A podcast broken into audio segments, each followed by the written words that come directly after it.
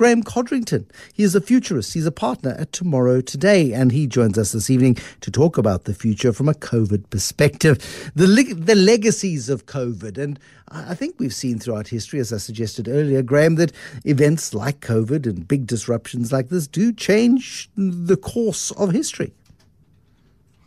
They absolutely do, uh, Bruce. And obviously, this is not the first time we've experienced a coronavirus uh, in in world history, and I think we're all well aware now that we can go back hundred years and have a look at the 1918, 1919 uh, flu, and then work our way through uh, probably another ten uh, similar things, all all labeled as we've learned not to label things. These now Hong Kong flu, Singapore flu, MERS, SARS, and so on. Uh, I, I think if we were doing the hundred years over, we'd have different labels for them. But I think we're familiar with the fact that uh, we have these uh, viruses coming through every now and again, and they leave a legacy in their wake, no doubt. So, what happens with COVID? What happens from here? I mean, we go to 2022 thinking it can't be worse than 2021. That's what we felt at the end of 2020. Um, in, the, short term, what, what, are the, what are the big issues that we face? Well, you know, I think if we were having this conversation two weeks ago, we might have been slightly more optimistic that we were seeing the end of the tunnel. I think Omicron has reminded us that uh, I, I, think we're a while yet until the end of COVID.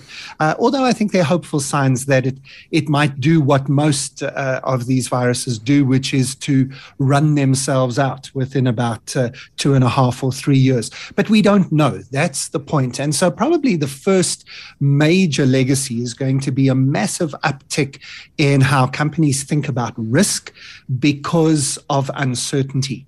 And that's going to come from a lot of things. There are stressed supply chains uh, that are not going to just rebound. Uh, so, for example, Apple uh, have announced their latest range of goods, but you can't go into an Apple store in South Africa and buy them. You can't buy Apple goods anywhere in the world at the moment because the supply chain is uh, constrained all around the world. That's not a South African issue, it's a global issue.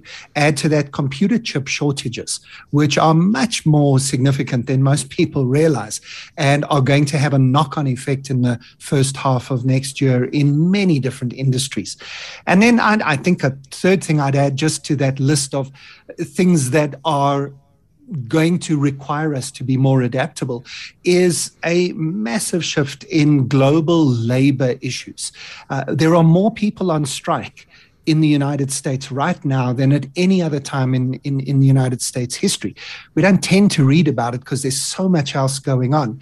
Um, we've had our fair share of strikes in the last few months, and I think we'll have more next year as, as labor issues uh, come to the fore. I think people have had this opportunity during COVID to sort of pause, maybe reflect a little bit on working conditions. Uh, and I think that that's going to spill over uh, into next year, not just uh, for Labour, but uh, I'm seeing more movement in the executive uh, group. I, I, tend to do most of my work with senior execs. I'm seeing more movement uh, there than I've ever seen in the last 20 years. So I think uh, Labour issues, professionals and, and labourers alike are going to be with us throughout next year. I remember having a conversation with David Blunkett, who uh, was Tony Blair's Home Secretary, and uh, uh, I was saying to him, this was 2008 in the global financial crisis. It was early days. And as I said, so how does this thing play out? And he said, well, what's going to happen? It's over time. You will see people get fed up with uh, constitutional democracy. You will see people say, this doesn't work for me anymore. Uh, people will start uh, moving towards the right, and you'll start seeing uh, the rise of neo fascist parties across, particularly Eastern Europe. And I look at the last decade and a bit, and I go, geez, David Blunkett, um, that was mm. that, that, that, that, was prescient in, in, in terms of commentary. Uh, and it, the 2008 financial crisis was but a blip relative to, I think, what humanity is going through right now. So, longer term, what is the consequence of COVID? Well, we're in a fascinating time in, in human history. I, I, think we've spent a century having two major political forces battling it out on the world stage capitalism and communism. And neither have been implemented in their uh, pure forms, but both have failed. Uh, and possibly for the same reasons, because they both have loopholes that allow the rich uh, to game the system for, for their own purposes. And, and I think regardless of COVID, we were at this moment in history where we were, we were looking for another option. And I think that has now been accelerated. In fact, probably acceleration is the word uh, that I would use, uh, Bruce, more than any other for what COVID has done. Uh, it, it's accelerated our shift towards uh, digitization. It's accelerated a shift towards more flexible working. I think all of those things were coming anyway. Um, but a political shift has now been accelerated. I think it's fascinating uh, at times at the moment. And I think South Africa is a, a remarkable place to be because I, I think if any country in the world is going to see a new system political economic system emerging, uh, South Africa's got to be one of your candidates for a place to look. Uh, what what, what makes you, I mean, what makes you think that, uh, Graeme? I mean, we, we can't organise a party in even a great brewery on the best of days. what makes you think we can reorganise an entire economic system? Constructively, because anyway. we have, yeah, because we have to. Um, uh, you know, I, I, think we are confronted, like COVID did to us, we are confronted with a reality that can no longer, what's the American phrase? We can't kick the can down the road any further. Uh, we are where we are. The, the riots earlier this year, uh, we can pause those and work out, you know, the exact causes, but I think they were they were coming. Uh, because I think we've reached a point where we realize we can't keep going this way. And um, so you you then are at a point where you either just give up altogether, and that's not the South African way, uh, or you say, right, let's try something else. And that's where we are. this last election is is a case in point. I think it's remarkable what has happened that we have created coalition governments without coalition partners in our major metropoles. And it's fascinating to watch it play out. Even this last week, as a, all, the mayoral committees have been announced, um, and and how these things are playing out. This is new. We haven't seen this before uh, in South Africa, and in my mind, that's good signs. I might not call it green shoots, but good signs that we're in a place as a country where we're saying. Uh, maybe let's not keep doing it the way we've always done it. Uh, but so many people are losing faith in the future. So many people, especially after the July riots, I think everybody's got their breaking point, and for many people it was Sharpeville, and others it was Soweto Uprising, mm. and others it was P.W. Botha. Uh, for others it was the uncertainty of the transition for democracy. The others was a global financial crisis and Eskom running out of electricity. People just went, oh, forget this. Halfway through Jacob Zuma, some people just went, oh, we can't do this anymore. Um, and then uh, now, more recently, a lot of people just fed up with and, and really worried about the future uh, because the, the huge disparities that exist in our society are, are just so apparent uh, that nobody can pretend they're not there anymore. And, and that's causing a great deal of disillusionment in the future. Uh, dare you, as a futurist, look towards a South African social future uh, and dare you prognosticate as to whether it's better, worse, or indifferent?